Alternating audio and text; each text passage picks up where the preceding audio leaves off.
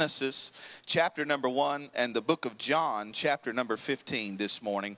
The book of Genesis chapter number 1 and the book of John chapter number 15. What I'm doing is I'm going around the country and I'm just preaching simple sermons. How many of you like it short, sweet, and simple? Amen. Praise the Lord. I I I tried for a season of time to get in depth. Amen. And I got down in there and got in the depth for a while and I got lost.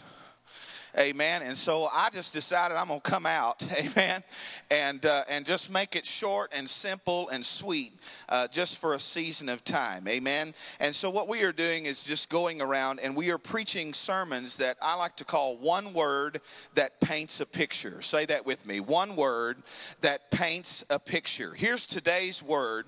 Tonight we'll preach another word tonight, but here's today's word for this morning. This word for this morning is valuable. Valuable. Say it with me. Valuable. Let's go to Genesis chapter 1 and verse number 27. Let's pick up there. Genesis 1 and 27. And God created man in his own image, and in the image of God created he him, male and female created he them. Verse 28 And God blessed them, and God said unto them, Be fruitful and multiply replenish the earth, subdue it, and have dominion over the fish of the sea, over the fowls of the air, and over every living thing that moves upon the earth. Look at what God said in his first instruction. He said, Be fruitful and multiply. Now turn with me in your Bibles to the book of John, chapter number 15. John, chapter number 15 this morning. And we'll look and we'll stay in the book of John, chapter 15 for a season of time today. John chapter 15, and pick up with me in verse number 8. John chapter 15 and verse number 8 says these words And herein is my Father glorified, that you bear much fruit. So shall ye be my disciples. Now skip down to verse 16, and we're done for our reading this morning. You have not chosen me, but I, God here, I have chosen you, I've ordained you that you should go and bring forth fruit. You should go and bring forth fruit. Be fruitful and multiply. Your job is to bring forth fruit. I've ordained you, I've chosen you to bring forth fruit, and that your fruit should remain. And whatsoever you shall ask of the Father in my name, he may give it to you. Father in heaven, I love you this morning. I thank you for your word.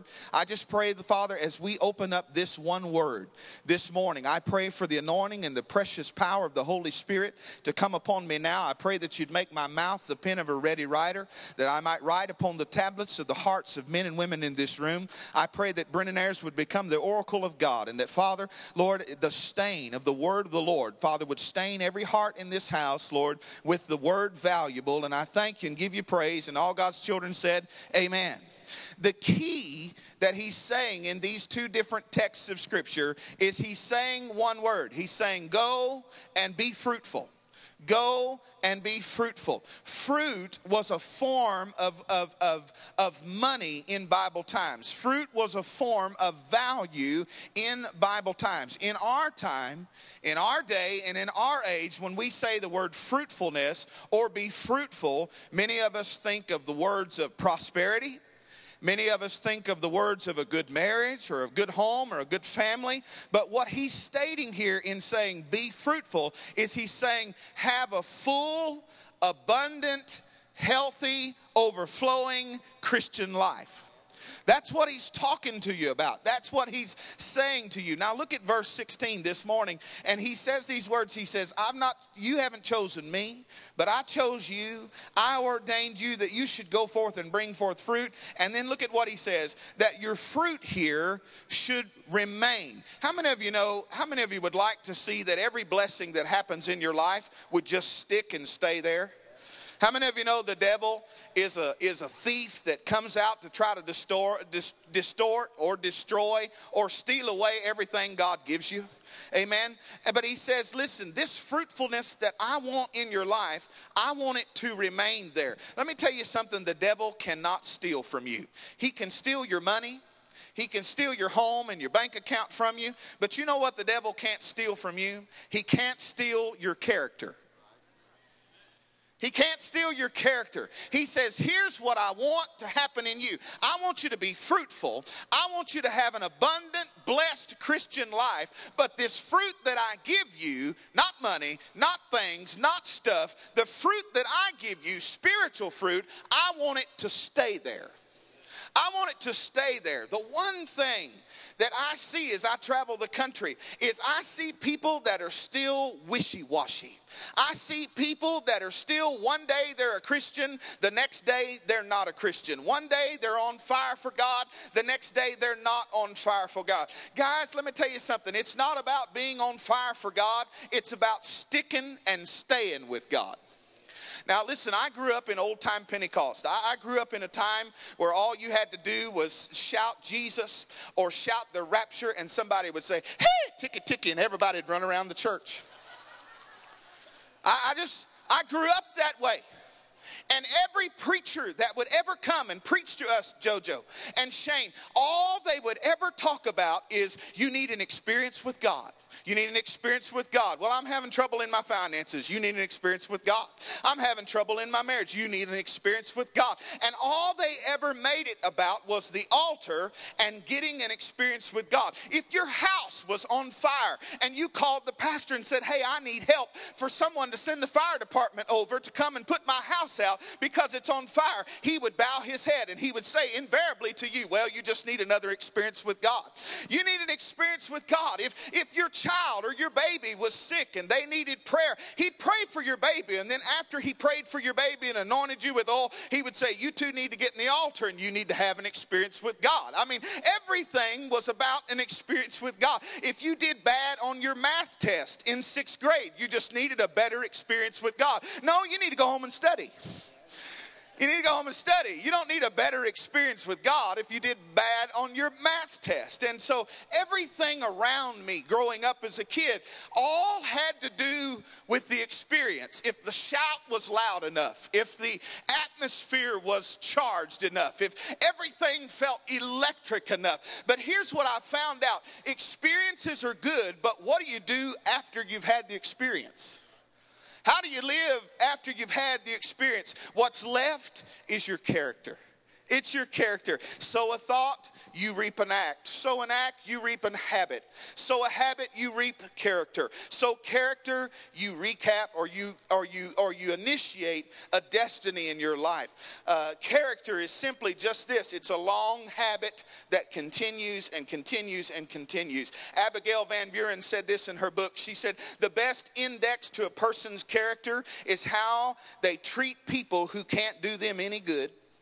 And how they treat people who can't fight back. That has everything to do with your character. Now, look in John 15 and let's break down the story here just for a second. Jesus is giving a parable and he's talking about the vine dresser and vines. Think in your mind, vines. This is not an orchard, this is not a garden here, this is a vineyard. This is vines growing on trellises. He says these words in John 15 and verse 2 almost, when he begins to say it, he begins almost to sound harsh. He almost begins to sound ruthless in his first verse here. He says, Every branch in me that does not bear fruit, he takes it away. He goes on a little bit further in the scripture and he says, After I take it away, then every branch that doesn't bear fruit in me, I prune it, I cut on it. So it almost sounds like that when you get started with God, the first thing we ought to tell you is that God's going to cut on you or God's going to whittle on you, or God's going to take something away from you.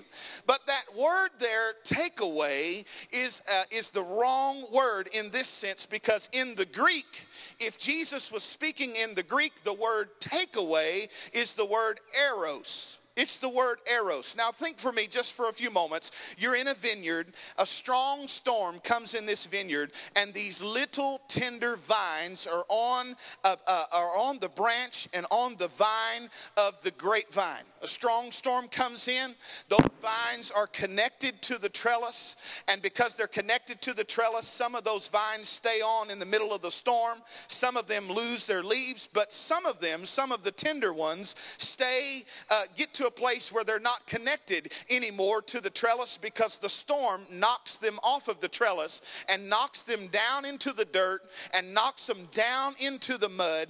And so those vines, if they stay down in the mud and stay down in the dirt, you know what will happen to them? They'll get mildew on them and it will infect the vine and it will cause the vine to become infected and not be fruitful. And so he says in the word in John 15, every branch in me that doesn't bear fruit, I take away. The Greek word for take away is eros, which means I lift it up.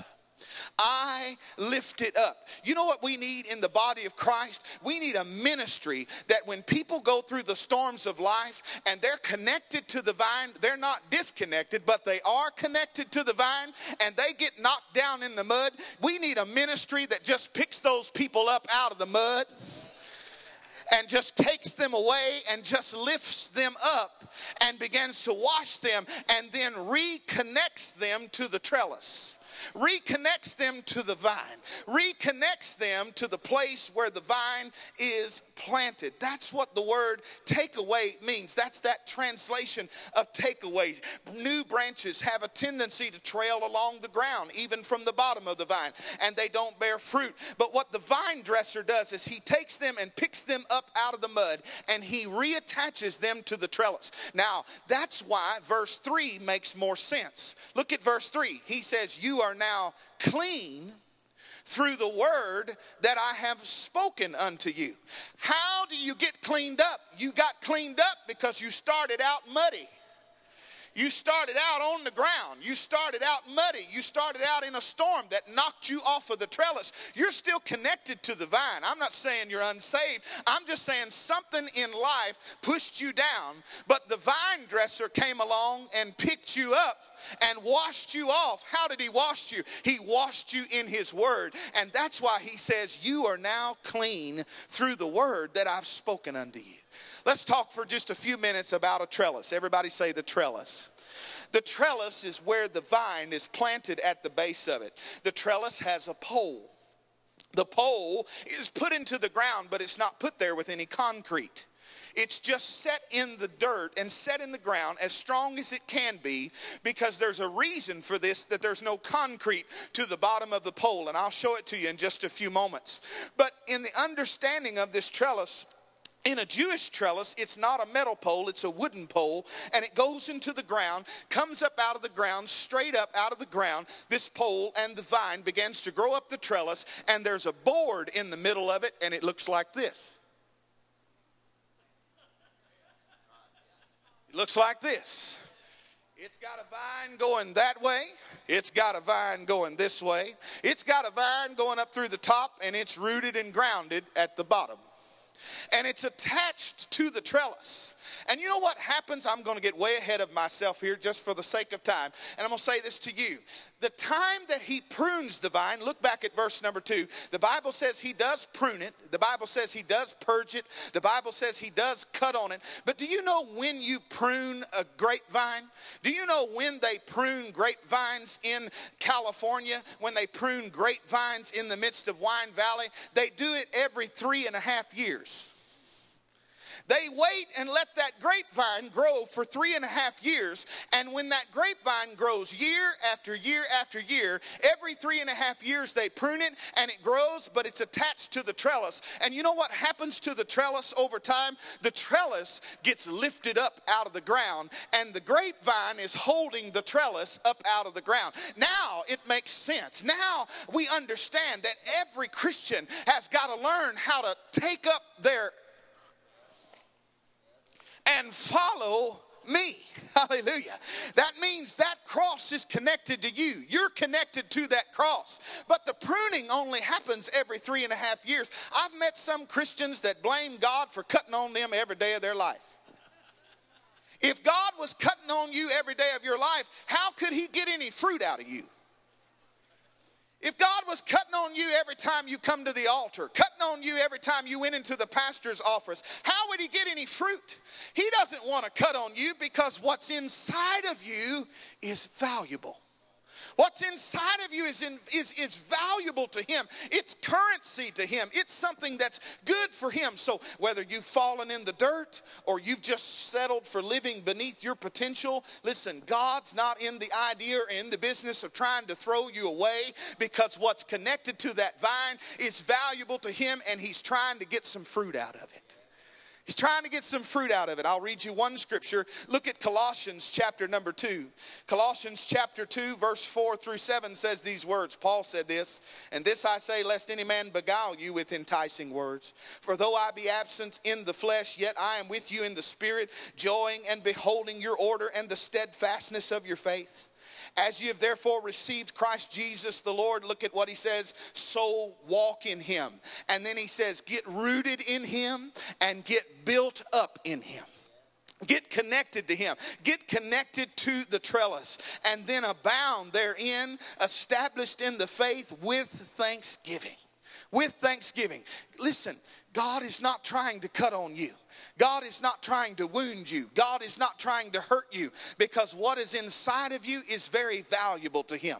Now, let's get to the cutting part just for a second because I know that I've got to explain the scripture. And look at what He says in verse 2 of John 15. He says, Every branch in me that bears not fruit, I lift it up. I attach it to the trellis. I make sure that it gets to its proper place. And every branch, he says it again, that beareth fruit, this is what I purge. This is what I cut on, that it will bring forth more fruit. I do this. Why? Because without periodic pruning, the vine will only produce a fraction of its potential harvest. Vineyards only have one purpose the purpose of a vineyard is to produce grapes. That's the purpose of the vineyard. Let me tell you something. First Assembly of God in Heber Springs has one purpose. One purpose. One purpose. It's not worship. It's not better buildings. It's not more staff. It's more grapes more souls, more people. But every person has to be has to be realized in the sense that we're not in for quantity just for quantity's sake. No, we're into the quantity by the quality we can receive, by the quality we can have, which means every person in this church is valuable to God and needs to be discipled, needs to be fruitful, needs to be abundant, needs to be growing, needs to be pruned, needs to be lifted up out of the mud, needs to be attached attached to the trellis, needs to be a part of the family. And that's why we're starting connect groups. Amen. I'm plugging for connect groups this morning. But here's what the pruner does the pruner has four things in his mind he removes the dead things or the dying things, he makes sure that sunlight gets to the fruit bearing branches, increasing the size and the quality of the grapes. And he encourages new grapes to begin to develop on the vine. And so when we talk about this in context of your value to God, if God has taken something away in your life, let the sunlight of his love shine in that empty area. Why? Because he's trying to get better grapes out of you. He's trying to get better fruit out of your life. And if God does have to prune something and He does have to take something away, all He's doing by taking something away from you or pruning you is making more room in you for greater abundance for greater abundance in your life. Well, Pastor said we lived in southern Missouri, and we still do live in southern Missouri. And I get my stuff for my garden. I have a 3,000 square foot garden uh, on the farm at our house, and we, we farm that garden every year. Sister Karen, uh, I farm it and grow it, and Sister Karen puts it up. Come on, ladies. Y'all know who does the real work of gardening. Glory to God. And, and we put up all that stuff out of that garden, and I go to a greenhouse in Thayer, Missouri, to a man named Kenny Tackett. Kenny Tackett has orchards there by his greenhouse, and he also has grapevines growing there all around his orchard there in Thayer, Missouri. And he grows only organic stuff in his greenhouse, and that's what we go and we buy and we put in our garden. When I first met Kenny Tackett, he was out in the middle of his orchard, and there were all of these stumps out there stumps everywhere. This these big tall stumps, Pastor. And I said, Man, I said, I guess you're going to cut all of this down and burn it for firewood over this winter. He said, Oh, no, no, no. I've been pruning. Stumps out in the middle of this orchard. There might be one that have one little shoot on it this way. There might be one that have a little shoot on it over on this way. I went over to his peach tree. His peach tree looked like a mattress uh, had exploded. I, I, mean, it just, it, it, it, it just, the, it, it just, I mean, there was sawdust everywhere. There were limbs laying all around this peach tree. And there was one limb, JoJo, coming out the side of this peach tree. And I said, Why'd you leave that one limb? He said, Oh, I cut it off at the nub. He said, Because that's where I get my biggest peaches. That's where I get my biggest peaches. And he said, they'll grow out. He said, you come back to the orchard when the vines began to grow out and the, and the leaves on the trees, uh, the stumps began to grow out of my orchard. He said, you come back. He said, I'll show you how to prune these things. I came back a few months later, bought some more stuff from my garden, went out to Kenny Tackett's orchard, and there was three branches on one tree, two branches on another tree, five branches on another tree, and they were all spread out, and many of them were bending over, and they had long large fruit on those orchard trees, on those vines. And I said, Why did you cut them this way? He said, I cut them that way so they could get airflow and pollen could flow through the tree. He said, Because if you don't get airflow and you don't get pollen flowing through the tree, he said, the fruit won't pollinate and it won't make any fruit. You know why sometimes God has to prune you? Because some of you are so thick, the Holy Ghost can't blow through you. Amen. Some of you are so thick and you are so full of yourself. God has to move a few branches so that when the wind of the Holy Ghost blows through you, you can spiritually pollinate and make some fruit. Hallelujah. Amen. And he says, The reason I open those trees up like that is so that when the wind blows, it won't knock the tree over. Some of you have so many branches uh, and are so thick and so full of yourself. When the wind begins to blow and the storm begins to happen in your life because you won't let God prune you, then all God has to do because you're lifted up in pride is humble you. And the only other choice he has is to knock you over. And some of you got knocked over because you wouldn't let yourself get pruned. Huh? Huh? Huh? Shout amen if I say, huh? Amen. That's my word of asking you for an amen is a huh, okay? Hallelujah. That's what we mean by, huh? Amen. And he says he purges it and he makes more fruit come from it. He says, I've run out of room on this trellis. And he said, I've got a really fruitful vine here, so I've got to prune it. And you know what he does when he prunes fruitful vines? He starts another vine. He starts another vine. Some of the things that God wants to take out of you, He doesn't want to take out of you because He wants to throw it away. He wants to take it out of you so He can plant it somewhere else and start it in someone else. You know how they start grapevines? They start them in a bucket of water that got cut off of another grapevine. And when they're connected to that trellis, they're connected to that cross. He builds another cross, and that grapevine grows out this way and it connects to another cross. And then it grows out that way and it connects to another cross, and to another cross, and to another cross. You know how unity is going to always happen in this church when you realize you're connected to the vine and you're connected to the cross, and that's connected to the cross in another person, and connected to the cross in another person, and connected to the cross in another person. Hallelujah. And then you have unity and then you have order. But in order to start new vines, those fruitful vines have to be cut and placed in a bucket of water, and then they begin to sprout roots, and He plants them in another place. You know, when God asked us to leave West Plains, Missouri, I said, God, what are you doing? I said, We're, we're doing okay. There's some fruit on the vine, there's some fruitful places here. What are you doing now? Father, we just got a church out of a, out of 80 some odd thousand dollars worth of debt. We, we have money in the bank now. What are you doing now, God? Why are you cutting on a fruitful vine now? Because God wanted it planted in another place. He wanted it planted in another place and connected to another cross so that it could connect to another cross. And some of the things that God takes out of your life, He wants from your life so He can plant it in someone else. And look at what else he says in John 15. And I'm done this morning.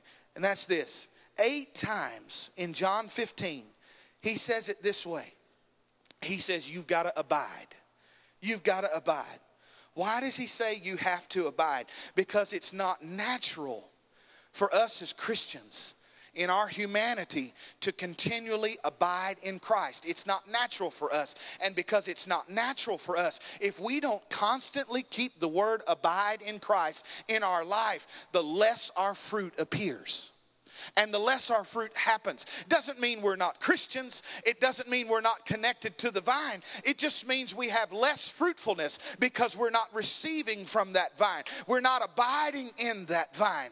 And therefore, our fruit is not really producing because of the lack of our abiding in Christ. And eight times in John 15, he says over and over again, Abide in me, abide in me, abide in me. And when you do that, you see, you can't even begin to have the kind of impact with your fruitfulness without first achieving the one thing that you're likely to neglect the most, and that's and to crowd out of your life, and that's simply to abide in God and to abide in Jesus and abide in His Word. And He says, If no one abides in me, He said, that's when they are cast out as a branch and as they're withered.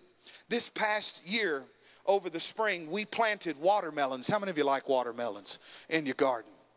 We planted watermelons in our garden, and this old farmer, Lehman Atkinson, come out to our garden and he was talking to me. He grew up in the Depression. He grew up in the times when they had the Dust Bowl. He's still, amen, still alive. Grew up during the Dust Bowl. And he talked about the Dust Bowl and how they fed their cattle. They didn't grow hay, they grew turnips to feed their cattle. And they would grow turnips by the truckload and dry them out and quarter them up. And he said that he said that's how we fed our cows during the Dust Bowl as he fed we fed them dry turnips. He said, Do you want big watermelons? I said, Yes, I want great big watermelons. He said, Here's what you do, preacher. He said, You go and get you a bucket. He said, Better yet, get you a glass mason jar. And he said, Go get you a piece of cotton string.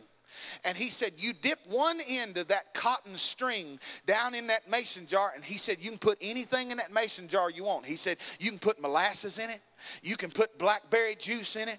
He said, You can put lemon juice in it. You can put anything you want in it. He said, Put that cotton string down in that mason jar. And he said, Make sure that cotton string is good and immersed in that mason jar. He said, Take the dry end of the string and he said, Attach it to where the watermelon is growing out at the bud.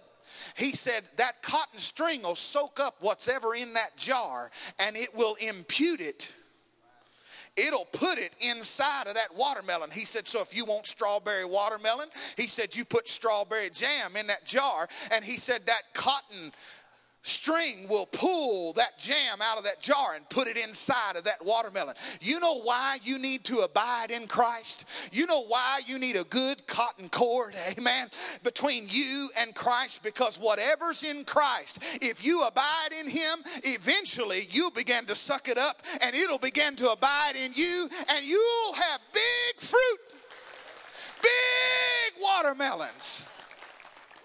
He said, if you want 80 pound watermelons, put 80 pound of water in that jar. He said, if you want a 100 pound watermelon, he said, go out there and fill that jar. Every morning you'll have a 100 pound watermelon. We fed our jars, we had 40 and 50 and 60 pound watermelons out there in that old dry, rocky ground. In fact, it's all rocks. We don't even have any ground, it's just rocks. Where we plowed, we broke two plows trying to plow our garden because we had little rocks that's about this big.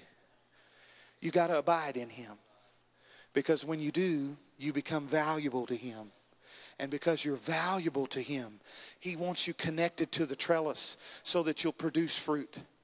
And I know that when we talk to you about getting connected and we talk to you about having more commitment to your church, some of you, it would be a huge step for you to just come back to church tonight. I'm leaving after the, after tonight, so I, am going to say my piece here.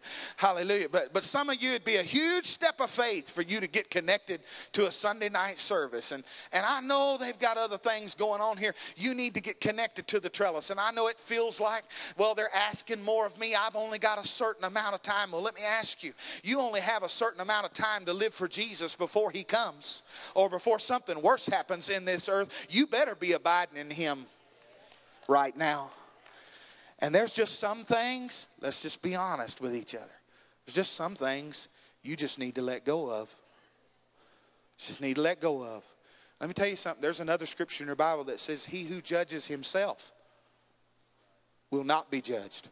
Which means you can prune some areas in your own life that the Holy Ghost doesn't even have to convict you of. You can convict yourself. And you can say, you know what? This ain't necessary. This is not applicable to me.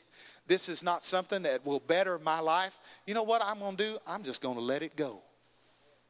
Because I want to serve closer and I want to abide in the vine. Would you stand with me all across this place? Every head bowed, every eye closed. I know we've already had a great altar service this morning, but I just want to ask you some questions today. With every head bowed and every eye closed, are you are you stuck? Are you in the mud? Are you connected to the vine, but maybe a strong storm came and knocked you down off the trellis and you got down in the mud and you need the vine dresser to come with a bucket of water and the word and just pick you up and wash you off and reattach you to the trellis. If that's you this morning, you say, Brother B, I'm just kind of stuck. I'm in a stuck place and I need lifted up. I need lifted up. If that's you, would you raise your hand and put it back down this morning? Brother B, I need lifted up. Thank you, sir. Thank you, sir. Thank you, sir. Pastor, a lot of men responding, Pastor. Thank you, sir. Anybody else? You know where we get the old expression stuck in the mud? That's where we get it from was from the vine dress, vine dresser, a stick in the mud. You see, if you don't let him lift you up and pick you up and attach you to the trellis, you're just a stick in the mud. But if you're in this room this morning, you say, Brother B, I need lifted up. I want you to raise your hand and put it back down. I need lifted up. Nine people, Pastor. Eight are men, one woman. Glory to God. Hallelujah. Let me ask you another question. Are you willing to let him prune you? Are you willing to let him prune you so he can get bigger fruit out of you? How many of you say, this, this ought to be everybody, but how many say, Brother B, I, I want God to prune me because I want bigger fruit? Come on, look at, oh man, wow. Just a sea of hands, just a sea of people that says, I'm willing to be pruned. Look at me this morning, lift up your head. Whenever, you be careful when you ask God to bless you. You be real careful when you ask God to bless you because so many people say, Lord, I want to be blessed. Pray for me, Lord. Bless me, Lord. Bless me, Lord. Bless my family. Bless my children. When you say, bless me, He gets the shears out because something's going to have to get cut because you can't get blessed unless something gets cut off because you won't have big fruit. So you be careful now when you say, Lord, bless me. All right? And let Him prune you and abide in Him. One more question. You see, fruitfulness requires constant abiding. And with every head up and every eye open in this room, if there's somebody in this room that say, Brother B, I'm, I'm, I'm not abiding in the vine. I'm not connected to Jesus, but I'd like to be before I leave this service. Would you raise your hand and put it back down? This morning, anybody, anybody in this place? Hallelujah. Let's pray. Let's pray. Father, in the name of Jesus, I come before you today with love and with thanks.